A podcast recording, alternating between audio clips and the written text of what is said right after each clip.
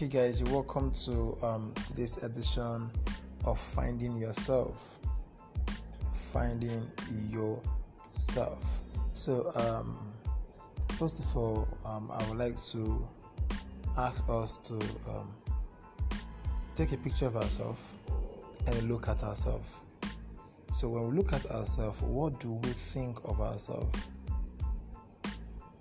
What I do for myself every morning is I go to the mirror, I look at myself. Okay, not every morning, but um, most of the times I go to the mirror, look at myself, and I begin to have this picture of um, of what I want to be and who I want to be in the future, and um, I begin to speak those things to myself because um, the Bible says that as a man thinketh in his heart, so he is. So, what have you thought about yourself?